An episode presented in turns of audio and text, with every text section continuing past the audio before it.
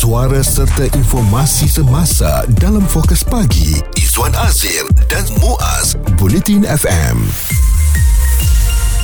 Bulan puasa yang bakal tiba ni pastinya akan sedikit mengubah jadual kita, jadual seharian kita ya dari segi perjalanan, pemakanan dan sebagainya. Terutamanya untuk anda yang mengambil ubat ni pun, mm-hmm. kalau selalu doktor dah kata ubat ni makan tiga kali sehari ya. Ha, kita dah tahu dah bila nak makan. Tapi bila berpuasa ni, eh tiga kali sehari tu macam mana kita nak kurangkan sebab kan kita berpuasa. Dalam uh, kelas kesihatan 101 kami nak bawakan kepada anda cara dan kaedah untuk mengambil ubat ketika berpuasa. Ni penting dan sebenarnya bukan sahaja mereka yang ambil ubat ya tiga kali sehari atau dua kali sehari. Mereka yang ambil suplemen ni juga vitamin C lah fish oil dan sebagainya. Bagaimana agaknya kita nak menguruskan pengambilannya ketika kita cuma boleh makan sebelum waktu subuh dan hanya berbuka pada waktu senja?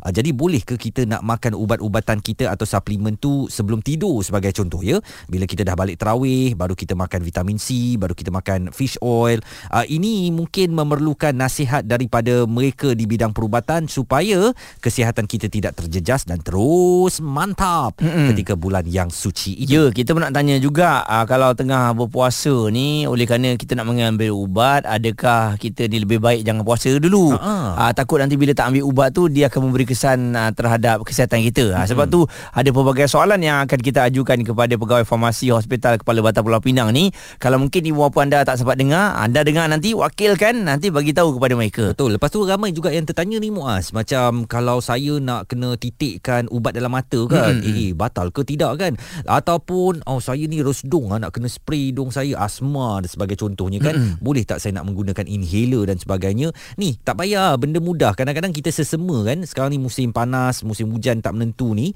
ah, kita jolok inhaler dekat hidung kita tu bagi dia sejuk je kan? Hmm. boleh ke tak boleh? Batal ke puasa tak batal puasa ni kan? Benda-benda yang mudah macam tu sahaja. Yang kadang-kala menyebabkan menyebabkan kita keliru dan takut kita membatalkan puasa. Ataupun kita bukan takut membatalkan puasa eh kita sendiri declare dah batal puasa ni aku pun boleh minum aja lah. Sedangkan mungkin dengan menggunakan ubat berkenaan tidak membatalkan puasa dan kita boleh teruskan saja ibadah kita tu.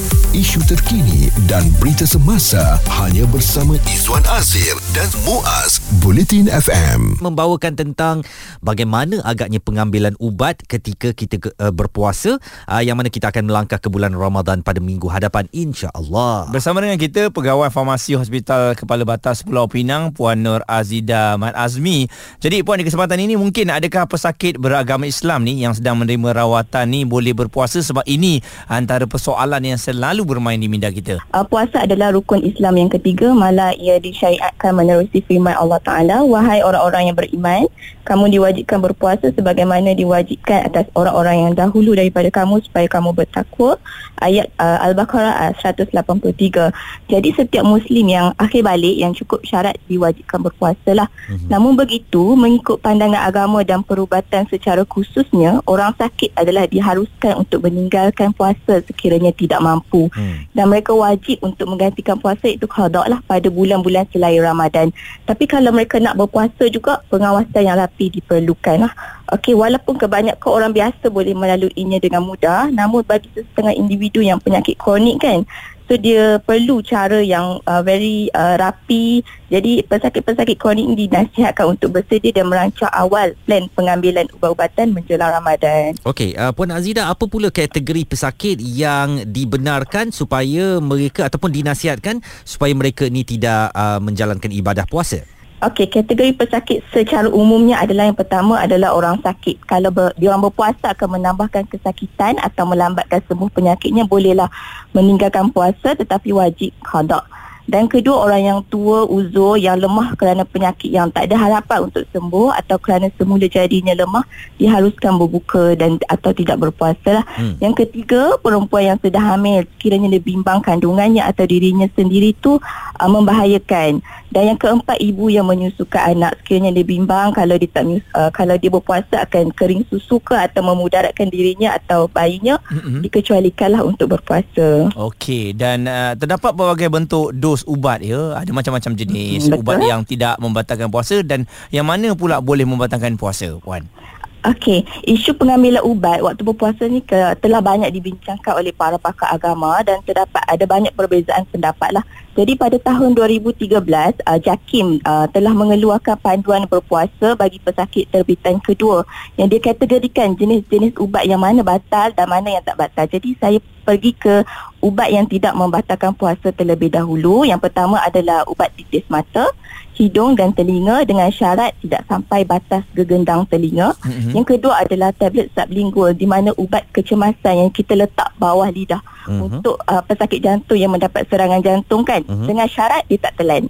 Okey, okay, kemudian semua bentuk suntikan sama ada melalui lapisan kulit, otot, sendi atau salur darah.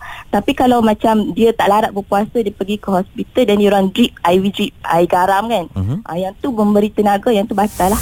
Fokus pagi, Izwan Azir dan Muaz, komited memberikan anda berita dan info terkini, Bulletin FM kami bawakan kelas 101 keliru cara untuk pengambilan ubat ketika berpuasa. Kita masih lagi bersama dengan Puan Nur Azida Mat Azmi, pegawai farmasi Hospital Kepala Batas Pulau Pinang. Uh, Puan, kalau kita nak cakap tentang tempoh pengambilan ubat ni, kalau hari biasa hmm. mungkin dua kali sehari, kebiasaannya tiga kali sehari, tetapi ada pesakit yang perlu ambil ubat sehingga lima kali sehari. Dah kalau bulan puasa cuma ada waktu sahur dan waktu berbuka saja, macam mana disiplin ubat ni nak dikekalkan ataukah mungkin ada perubahan kepada uh, jumlah kuantiti ubat yang diambil ketika Ramadan puan? Okey bagi pesakit yang sakit ni puasa bukanlah penghalang untuk meneruskan rawatan lah. So kalau lah anda dapat label like, satu kali sehari satu jam sebelum makan uh-huh. jadi anda perlu makan waktu tu waktu sebelum sahur. Okey, kalau selepas makan tak apalah selepas sahur selepas berbuka. Kalau dua kali sehari sama. Sebelum ber, sebelum makan tu sebelum bersahur ataupun bila dah start azan untuk berbuka tu terus ambil makanan yang sikit dan terus makan hmm. ubat. Lepas tu baru ambil heavy meal lah. Hmm. Kalau tiga kali sehari uh, satu jam uh, ataupun setengah jam sebelum bersahur, kemudian selepas berbuka sedikit kurma, kemudian sebelum tidur alas uh, sebelum makan lah kan. Hmm. Tapi kalau selepas makan semuanya selepas sahur, selepas berbuka sebelum tidur tu alas sedikit dengan makanan dan baru ambil ubat. Uh-huh. Tapi kalau empat kali sehari ah sudah banyak kali kan. Tu macam mana so dia bergantung kepada penyakit tersebut lah. Kadang-kadang dia ada alternatif. Daripada empat kali mungkin doktor akan switch kepada ubat yang dua kali sehari sahaja. Hmm. Dan uh, mungkin nasihat uh, puan lah kepada pesakit diabetes ni pada bulan puasa pun kena pantau betul-betul ni takut nanti oh, ya, ialah melagat pula kan. Hmm. Ya betul. Jadi pesakit uh, diabetes khususnya yang mengambil suntikan insulin, dos dan waktu insulin disuntik harus diubah soalan mengikut arahan doktor. Jangan pandai-pandai ubah, jangan pandai-pandai tak ambil lah ya. Hmm. Kemudian kedua berbincang dengan doktor tentang pengambilan ubat-ubatan dan dos insulin untuk bulan Ramadan kerana kita nak mengelakkan daripada terjadinya hypoglycemia dan juga hyperglycemia. Okay, kerana ia boleh membahayakan kesihatan lah. Dan ketiga, pesakit diabetes perlu mendapatkan pemeriksaan kesihatan dan menjalani program pendidikan bersama dengan doktor, farmasis, pegawai dietetik dan jururawat diabetes lah dan uh, mungkin juga peringatan daripada Puan Azida tentang mm. um, kalau kita nak makan ubat ketika bulan Ramadan ni apatah lagi selepas mm. bersahur orang kata ubat ni nanti dia kena cuci balik dengan kita banyak minum air dan sebagainya tapi mm. kalau lepas sahur lepas tu berapa 12 jam kita tak minum air kan um, apakah yeah. peringatan penting yang perlu diketahui pesakit berkaitan pengambilan ubat semasa berpuasa ni Puan Okey yang pertama pesakit perlulah mematuhi jadual janji temu doktor yang dinasihatkan sebab ujian darah keputusan tu kita akan menggambarkan tahap kesihatan kesihatan pesakit yang terkini lah. Kedua, mendapatkan nasihat daripada doktor berkaitan keperluan. Perlu tak ubah dos? Perlu tak uh, kurangkan dos ke apa-apa? Uh-huh. Jangan buat sebarang perubahan. Kemudian yang ketiga, mengambil uh, mendapatkan khidmat nasihat daripada ahli farmasi berkaitan jadual pengambilan ubat. Kemudian yang ketiga, yang seterusnya mengatur menu pemakanan yang sihat. Kita tahu amalan pemakanan yang sihat yang seimbang ni perlu dititik beratkan. Rancang pengambilan makanan yang mempunyai nilai indeks glycemic rendah dan tinggi serat.